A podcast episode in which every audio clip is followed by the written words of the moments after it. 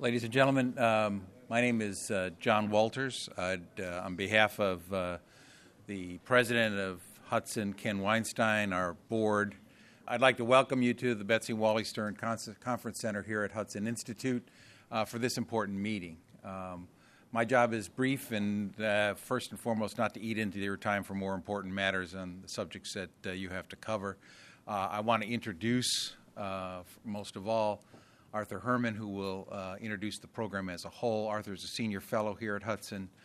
Um, he is uh, the kind of person that uh, many people like to think they could aspire to be but aren't. Uh, he has written on everything from the intellectual foundations of Western civilization to the uh, industrial leadership that helped us win World War II to matters of policy and security, uh, economics and uh, international cooperation on trade as well as uh, security. Um, he has written uh, more recently extensively on energy and is heading a, poli- uh, a, major project here on looking at the energy futures of the United States and globally. And I want to thank him personally for organizing uh, uh, this, and I want to thank all of you who are participating, those of you who came to participate. We think this is an obviously important and an, and an area where we can really make progress in uh, policy and understanding through uh, an effort to try to find common ground and try to move forward on some of the questions and matters. So I want to uh, express again my thanks uh, to all of you for coming and for participating in this. And uh, we hope to follow through and use what you allow us to borrow from your knowledge uh, in this larger effort. Without any ado, I'll introduce Arthur. Thank you, John. I appreciate it. That was great. Thank you, John. Um, Thank you very much. Good morning. Um, as John mentioned, I'm Arthur Herman, Senior Fellow here at Hudson Institute, and I want to welcome you to the second of the conferences that we've been organizing on the issues of energy and national security. Um, and uh, we look forward to seeing you uh, at future conferences dealing with this very important convergence of these two areas that, in many cases, have been uh, uh, widely segregated, uh, particularly in this town, in terms of the discussion of the way in which America's energy future overlaps with its issues of its larger national security and, and national interest. Um, and uh, I'm particularly pleased to be able to welcome you to this event uh, with the outstanding panel of experts that we've pulled together for the first time to talk about one of the issues that we're going to be uh, discussing a lot more in the future, and it's going to loom large in discussing America's future, and that is the question of alternate fuels. Alternate fuels. That's a phrase that dies on the lips in some parts of this town. Um, it's one that tends to get entangled in certain kinds of political debates and clashes between certain lobbying interests on Capitol Hill uh, and in various government agencies. Uh, it's an issue, too, I should add, that in many ways um, has many, too many people have assumed has faded from view uh, as an important question. Faded from view in part because of the impact of the shale revolution, which has now turned the United States into uh, the number one uh, oil producer uh, in the world. Uh, alternate fuels having been an issue that it, it, it, was thought made a lot of sense when the U.S. was highly dependent on imported oil, especially imported oil from OPEC. Now that possibility seems to have receded from the horizon, and therefore, what do we have to think about uh, uh, substances like ethanol and methanol and the other possibilities uh, for fuel transportation, for fuel transportation for vehicles other than petroleum gasoline. The second factor, of course, that's driven out, that makes people think that this is a debate they don't have to worry about anymore, an issue that no longer is relevant, has been the, the, the profound drop in, in the price of oil. Again, discussion about alternate fuels, ethanol, methanol, and the other, the cast of su- usual uh, of usual alternatives and so on may have seemed to make sense when oil was at 90 $100 a barrel. Uh, but with the drop in the price of oil of almost 50% over the last year, uh, what sense does it make to continue this debate when, in fact, we're now going to have cheap oil, cheap gasoline for the foreseeable future? By the way, of course, for those of you who, check daily on, your, uh, on oil prices, it's back up again. Uh, we're pushing up board, out towards about $60 uh, a barrel again, and maybe even a little bit higher. How long that's going to be, we don't know. Uh, but that's going to be something else too that enters into the debate about alternate fuels. Alternate fuels, and of course, also electric cars. This is the other group who've sort of taken a hit because of the drop in oil prices, as those who, uh, as we have more Americans wondering if whether they should have passed up that uh, Nissan Leaf for a Range Rover. But think again. In fact, as we're going to learn today, that shale revolution, particularly the shale natural gas revolution, may have a lot more to do with sustaining and growing out the possibility of alternate fuels than a lot of people realize. That, in fact, the growth of a natural gas driven economy may well become one of the key factors in the shift away from sole dependence upon petroleum gasoline for America's vehicle transportation system and a shift to a more competitive, what I call a competitive common market, in which petroleum gasoline is one of a number of different fuels that are available to American consumers as a means by which to power their vehicles and the means by which uh, America's next important tra- transformation, transportation revolution takes place. These are the experts that we've assembled to talk about these issues this morning and this afternoon. We hope you will stay with us to join us for lunch when we have an absolutely fascinating speaker who's going to talk about the way in which energy issues mixes with American politics, particularly approaching uh, the 2016 presidential campaign. And in order to kick things off, what person would be better to talk about the future of alternate fuels, and some people say we should drop that. We should really talk about them as future fuels instead of alternate fuels. What person better to talk about this than John Hofmeister? Now, uh, if you've lived without a television set or you've been living on a desert island for the last five to seven years, you probably wonder who's John Hofmeister. Because he has become one of this nation's most important and eloquent spokesmen on the energy industry and on America's energy future on uh, cable networks, on commercial networks, on radio shows all across the country. If you've watched the film Pump on the future trajectory of alternate fuels and the ways in which these may become not only technically but commercially feasible. If you've watched the film Pump, you will also know who John Hofmeister is and be wondering how could it be that the former head of one of Big Oil is talking and looking at alternatives to petroleum gasoline as far as the future goes for America's transportation system. But that's the kind of uh, vision and plus expertise and experience that John Hofmeister brings to the energy discussion in understanding not only the technical aspects but also to the larger picture in terms of its role in American national interests and in national security. John Hofmeister, as I mentioned, was uh, president of Shell Oil Company until he retired in 2008, and now heads the uh, Citizens uh, non for profit organization that he also founded, Citizens for Affordable Energy.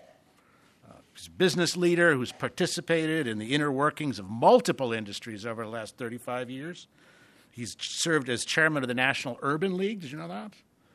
Uh, he has also, at the same time, to been chairman of the U.S. Department of Energy's Hydrogen and Fuel Cell Technical Advisory Committee. He's a man, as I say, who understands the technical side of the discussion of, of uh, fuels other than petroleum gasoline, as well as understanding the larger picture. Many of you know John Hofmeister personally. Many of you have, have, have heard him speak before. We're delighted and honored to have him to introduce our conference for today. John Hofmeister.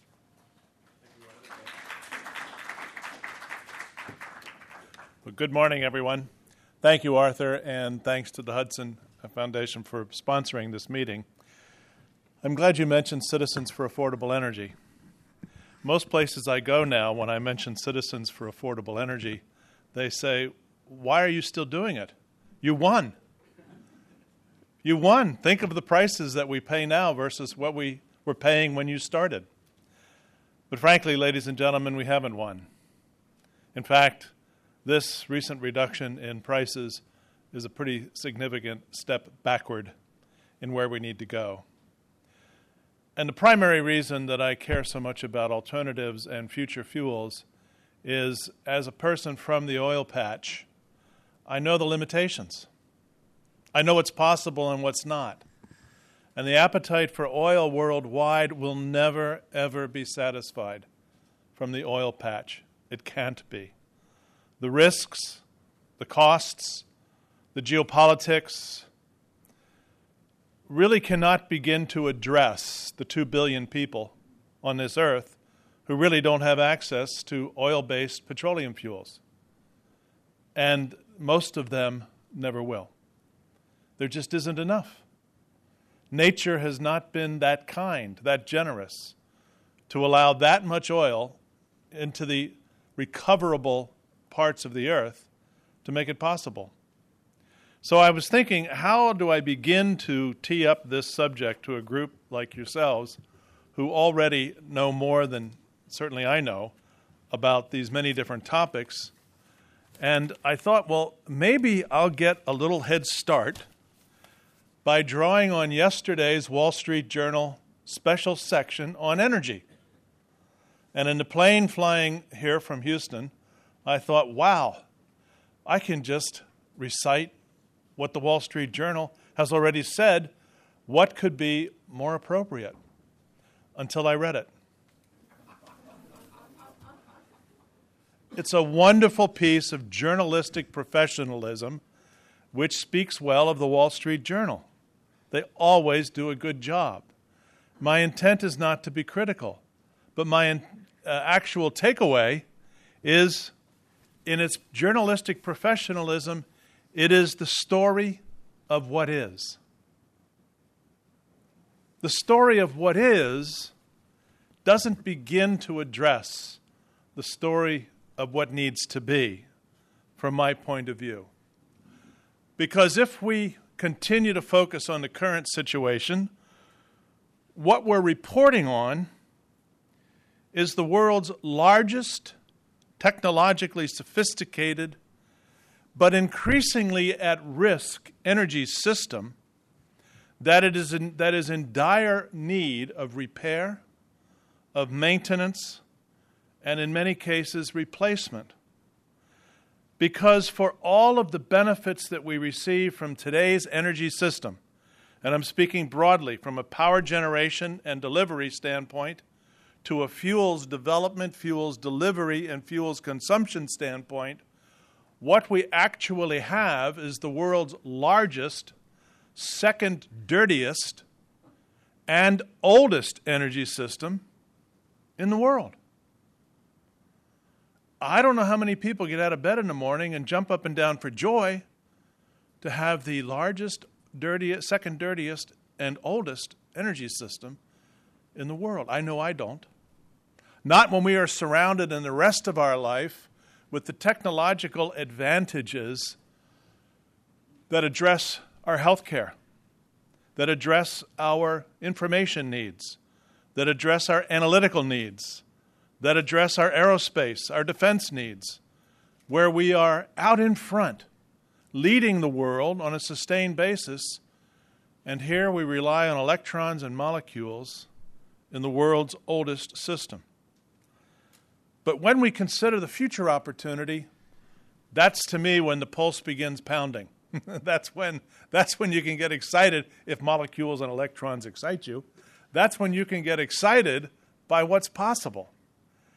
And what's possible is not just the steady state capital infusion of 600 700 billion dollars a year which the industry makes on our behalf to keep the existing system running even with band-aids and paper clips but can actually be expanded upon at a terrific rate of return to spend upwards of a trillion dollars a year to move beyond where we are to where we could be, and I'll describe where we could be in just a moment, but to spend a trillion dollars a year instead of six or seven hundred billion dollars a year to make a different a difference economically. And you put that three, four hundred billion dollars additional into what's new, what's different, what's cleaner, what's more efficient, what's more effective, what's safer, what secures the nation even more than it is secured today. And you truly get excited. And the economic multiplier creates jobs right here at home, creates value for investors, creates security for citizens. And why we can't seem to get unplugged from the oldest and second dirtiest system to move towards a new system is a mystery that most of us in this room have been grappling with, not for a few months, and probably not just for a few years, but frankly for a decade or more, as we realize that the aging system simply isn't what it used to be. But that three to four hundred billion extra per year, with an economic multiplier of a traditional 3.0 or better, puts a whole lot of economic impetus into an economy that struggles to stay even. And if you read this week's analysis of the 0.2% GDP growth for the first quarter of 2015, it's likely to be rated down from that when it's revised at the end of the second quarter. We may have actually experienced negative growth in the first quarter. And I don't know about you, but the people I talked to certainly said it felt like negative growth to them as they experienced the first quarter after all these years since 2008 of truly anemic recovery compared to what we have experienced heretofore. But let me come back to making the nation more secure.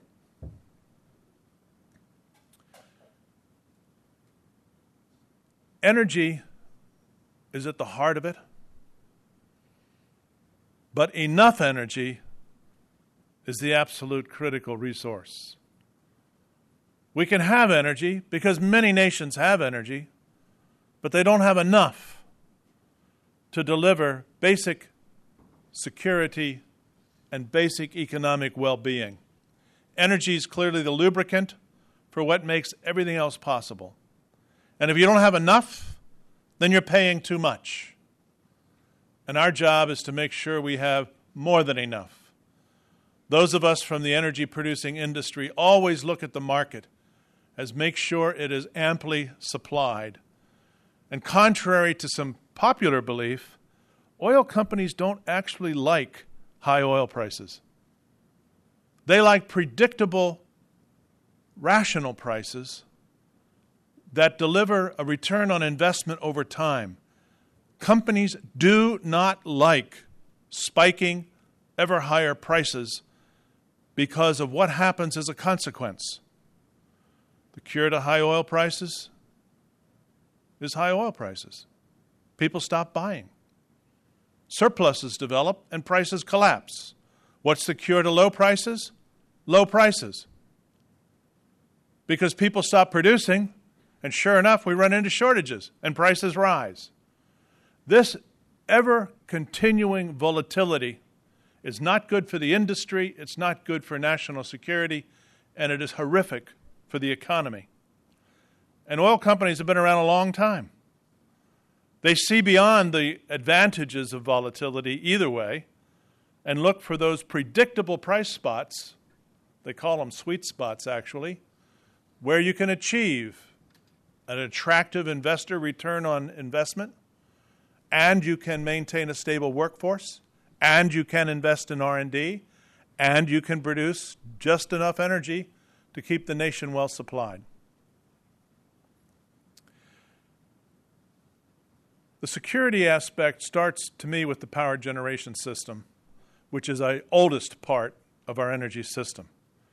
And whether you're concerned about protection from the perhaps most dangerous EMP attack the electromagnetic pulse attack, which you may have seen in Diamonds 11 when Las Vegas shut down so people could rob a hotel casino, where the power goes out in simply every device there is.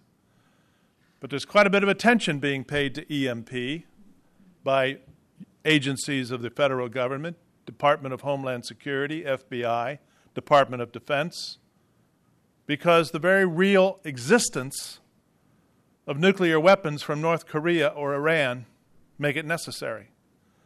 And an EMP attack, which shuts down much, if not all, of the U.S. grid, would be devastating to our national security and would result in the death of millions and millions of people who wouldn't have the advantage of secure electricity. So, from that kind of a high risk to the security driven importance of alternative transportation fuels, from rhetoric, and rhetoric about the future of energy is more harmful than most people realize because it creates a false sense of security. And the worst rhetoric that I've heard in recent years is so called all in, all the above, because it's anything but all in, all the above, in the reality of what the market sees. And I'm not one for confusing American citizens on what is or what isn't. And all in, all the above is fine as an aspiration, and I'll accept it as an aspiration. But as a description of a strategy or a policy, it does not exist. Just because of the simple reality of what we face today in the marketplace. But power generation is headed for serious, serious risk, in my judgment. Not that I'm not in favor of EPA higher standards on emissions, which I am, but the manner in which we are going about it, to rush to conclusion, and having talked with sufficient CEOs of utilities who are simply tired of the fight and are simply going to almost volunteer to shut down coal plants at a number necessary to achieve what they need to achieve under new regulations, resulting in a serious loss of coal plants over a relatively short period of time without a plan for the alternatives to replace those coal plants puts this nation at great risk. And particularly in the worst times of year to have a risk, such as polar vortex in the winter or hot, steamy summers. In major parts of the nation, people die. I come from an industry where we know and understand that. People die when energy is not available. And so the rush to achieve what we're trying to achieve without a plan to substitute for what we're doing to ourselves puts us at great risk given the age of the system, given the inability to put pipelines in place to move gas to where coal currently is used, given the inability to adjust the grid rapidly to the variances of increased renewable energy without a plan. And while bureaucracies may say, oh, we can handle the risk, they're not the ones that deliver on risk, are they? It's the utilities that operate that deliver on the risk. And when I hear them saying to me, we're not going to be able to meet the risk, I pay more attention to them than to those who assure the risk in hearings from their bureaucratic safety zone. But power generation for the 21st century could be so much different. People who work on nuclear energy know that the current approach to nuclear energy can be displaced by a much different approach.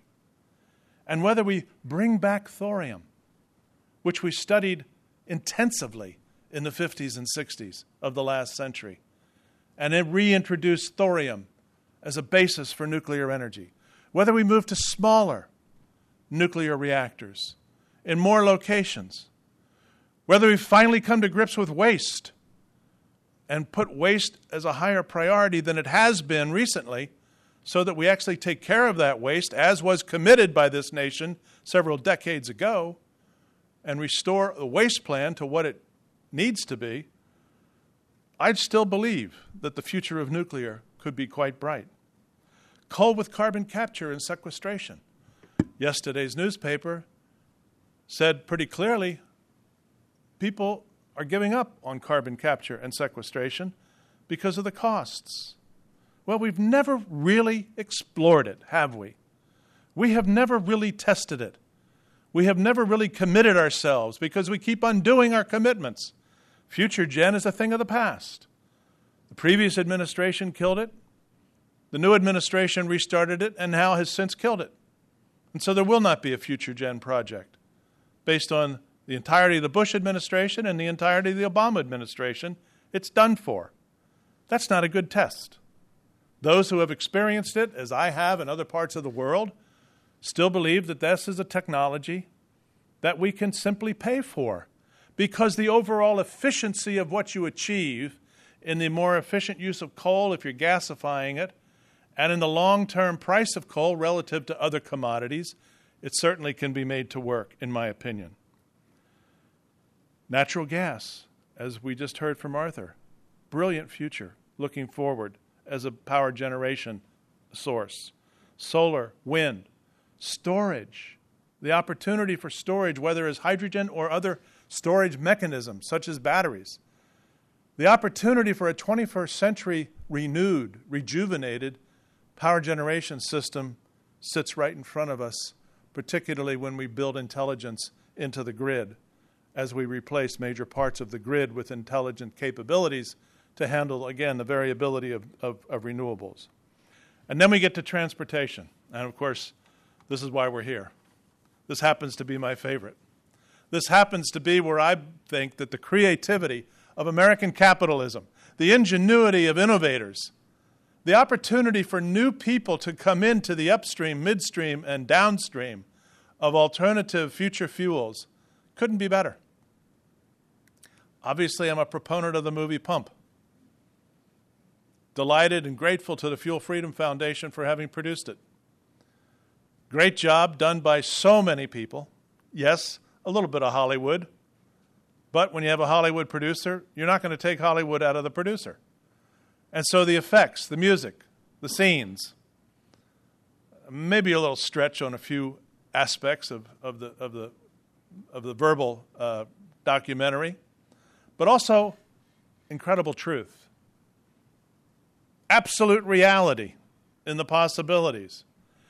Absolute confidence in the solutions that are put forward because they are being put forward by people who know, people who do this for a living, people who work it every day, people who have committed their life, their professionalism, and their earnings stream to the possibilities.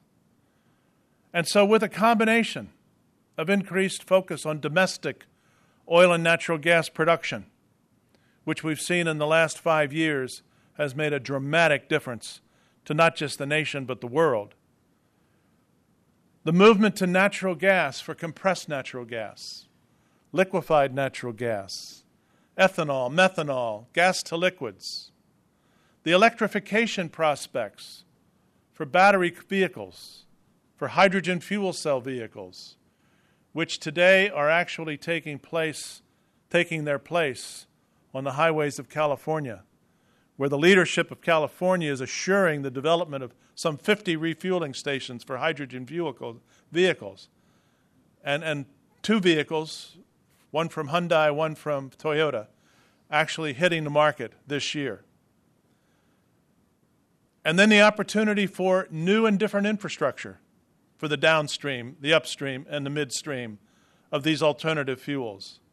This enables, for example, a current distributor of gasoline in a city like Little Rock, Arkansas, where the distributor might have 100, 150 gas stations, multi branded, to take a leadership position in methanol manufacturing by putting capital to work in methanol manufacturing from natural gas, to be the first in his region to produce M85 for sale to vehicles across that region of northwest Arkansas, to perhaps trigger a little interest by Walmart in northwest Arkansas, to think about the national possibilities of methanol across the Walmart network of the nation.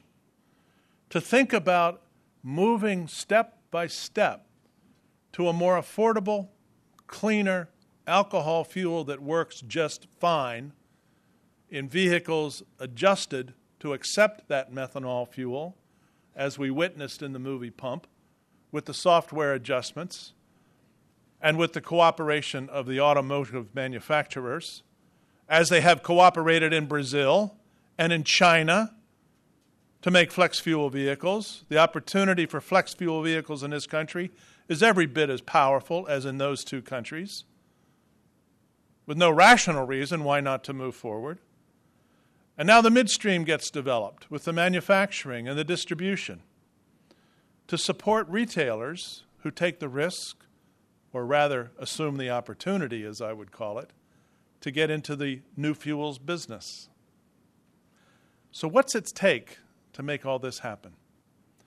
The new power generation system of the 21st century, with its innovations and its security aspects, the opportunity to supplant oil imports coming from an ever more dangerous world, an ever more unreliable world, with other domestic alternatives, it takes a few enablers. And forgive the boldness of my statement, but it takes leaders who actually lead. Leaders who are actually willing to make a difference, to stand up to those who disagree and say, yes, but this is where we're going. Leaders that make a difference to take the unpopular view to make changes that are needed, which include particularly regulatory permissions. The easiest job in the world is to simply say no. It takes no intellectual challenge, no intellectual activity to just say no. What's hard work is to how do you get to yes? And if we can't get to yes in the regulatory world, well, my advice is die trying because the nation needs it. We can't take no. Remember, my first point on energy there's not enough oil. There will never be enough oil. And we will never get past the volatility of oil if we don't have competition from alternatives to oil. So we've got to get to the regulatory yes. That's not easy, that's hard work. It takes a lot of intellectual, a lot of personal, a lot of influence, particularly when you are trying to make changes against those who would rather not see changes occur. We need frank and factual information, not political agendas. The politics of energy ha- is and has been for quite some time energy's greatest obstacle. The politics of energy, where the haves have and the have nots don't. If we continue along that path of the politics of energy, we'll stay where we are until the crisis comes. And I'll get to that in a moment. We need to connect frank and factual conversation, frank and factual discussion, with the connection to the economic value creation and to the environmental upside opportunity that is anything but business as usual. We're not going to get to the cleaner environment. We're not going to get to the stronger, more robust economic recovery if we stay on the path that we're on. What's in the way today is obviously massive public unawareness. That's not just a problem for energy, that's a problem for many other issues the nation faces. Massive public unawareness, which I believe every one of us, by our presence here today, is willing to address the politics of perversity. And by perversity, I'm speaking about those who use the tools of politics to not just refuse the other side, but to essentially punish the other side rather than seeking solutions. And we can each have a view in our own mind which side practices it more apparently. But I live outside the town. I see both sides practicing it all too often and all too well, which is why we stay where we are. The politics of perversity and the politics of energy is an inflammatory combination. The fragmentation of governance continues to afflict us. Agency finger pointing, congressional committee finger pointing, adjudication finger pointing at the federal level. Then you get to the states. Then you get to the communities, the municipalities, and the counties. It's at every level. The fragmentation of governance I've written about, and while all may not agree with my ultimate solution, which is creating the independent regulatory federal oversight of energy in a manner by which the Fed manages the monetary system, my advocacy for a similar institution to manage the energy and environmental system, we could still do a lot to decrease fragmentation by simply persuading ourselves it's all too much. As I mentioned, leaders in name only are in the way. And then I've only come to this lately. I, must confess to not truly understanding during my life in the corporate world, multiple industries, but I never truly understood what stands in the way more often than not. Set aside political perversity, set aside leaders that don't lead well, set aside the public unawareness. There's something else that I've come to understand more fully as I've tried to work on change, not just in my own respect and through Citizens for Affordable Energy, but in cooperating with the National Energy, Energy Security Council, cooperating with the Fuel Freedom Foundation, cooperating with any number of environmental groups, from National Defense Fund, uh, I'm sorry, na- national. What is it? National. Natural. Yes, thank you. Uh, working with a number of different groups to try to come to common agreement. The power of the status quo. I hadn't thought of it in those terms. But the power of the status quo is perhaps the greatest obstacle in the way. And the power of the status quo, frankly, involves most everyone who has contributed to, who manages and maintains what we have today. It's a very large and powerful group. They don't always agree with each other, but what they do agree upon is the status quo works. And yes, the lights are on. And yes, you can go out from this meeting and fill your tank with gasoline, maybe blended with a little ethanol. And you can go from here to Pittsburgh on that tank of gasoline. It works. It has its risks, it has its insecurities, but it works. And it'll probably work tomorrow. But the question people like us are asking is but will it work in 2020? 2025? Probably not by 2035. So, what do we do about that? And what we do? Well, it's pretty generic in the first instance, but education comes to the top of the list.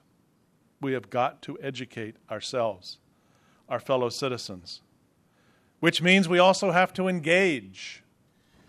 A movie like Pump can engage, but Pump is but a movie. But engagement is ongoing, and sometimes engagement is hard.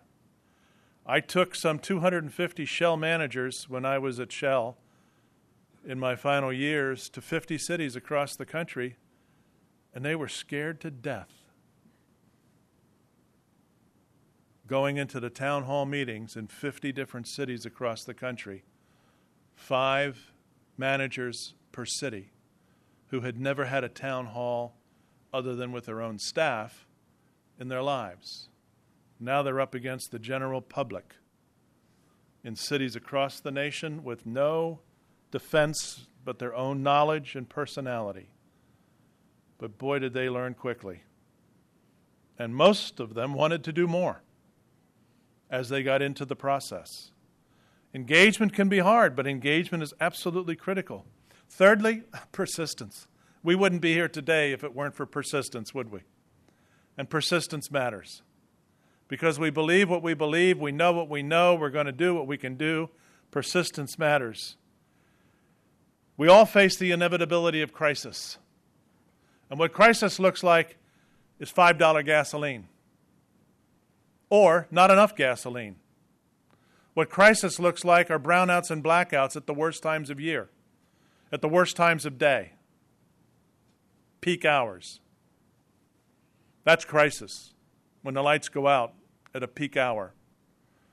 When the gasoline is too expensive and there's not enough money in the pocketbook, or the credit card's maxed out and we still need gas to get home, that's crisis. Or we can't get gas, period. Because we're not even rationing. Because the Straits of Hormuz have been closed for a month. And 25% of the world's oil is not getting to the marketplace.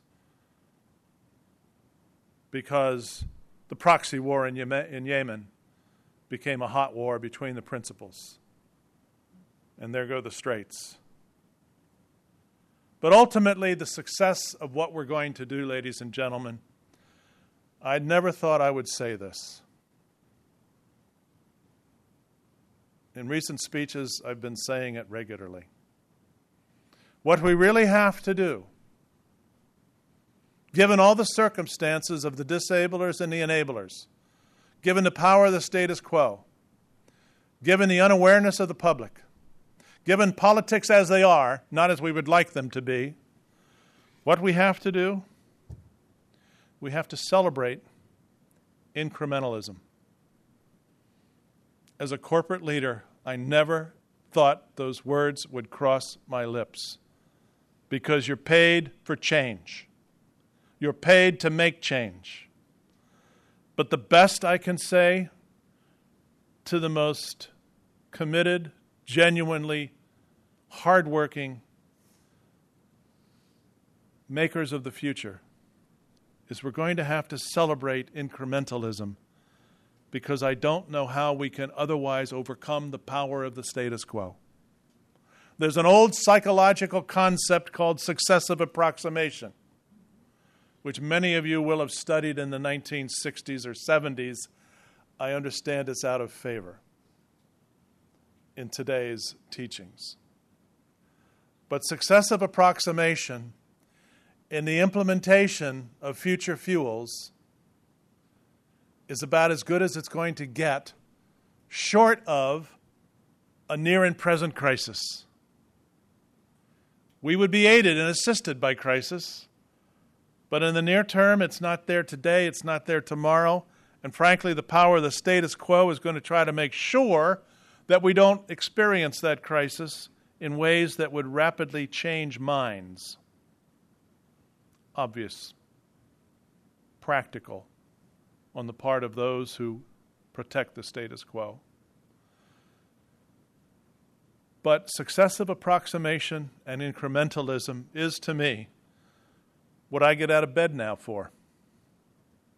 Because a little bit of change today, that conversation with a particular person tomorrow, that speech a day after tomorrow, that opportunity to attend another event next week, that opportunity to engage a, a, committee chair, a ranking member, a member of the appointed group of executives in the executive uh, branch, those opportunities to make the point, those opportunities to use frank and factual information, those opportunities to strip it of the politics, and to simply look at the reality.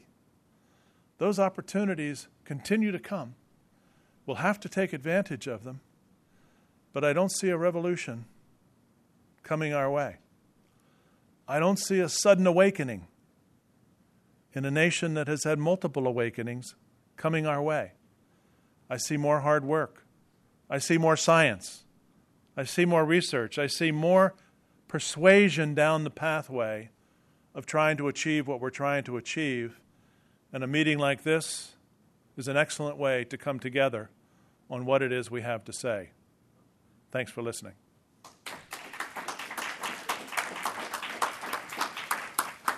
Any, any questions? Tremendous. Want to take some questions? Yeah, sure, I'd be happy to. Hey, John, we'd be happy to take some questions from the audience. Yes, Bud? Scott, it's a very, very powerful agenda. Thank you so much for coming. I was really struck by the example you gave of the Little Rock entrepreneur, retailer, and I, I'm delighted to hear about it. How did they get around or cope with the certification for M85? And uh, how's it working? Well, it's hypothetical.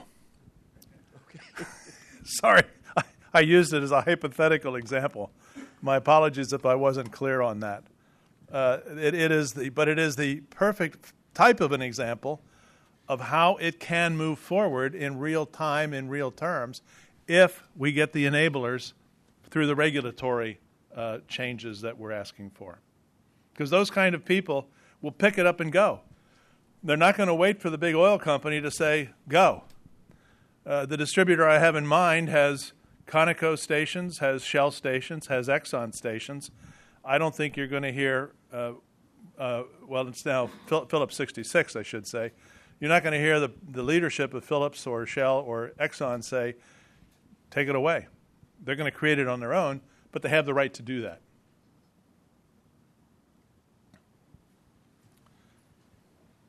John, don't uh, most uh, retail service stations have agreements with the uh, oil providers that they work with to not serve, uh, not offer alternative fuels? I- I'm sorry, can I ask you this? Sure. question again? Aren't you- aren't Sure. you mic'd up? Sure. Reid Detchon with the uh, Energy Future Coalition.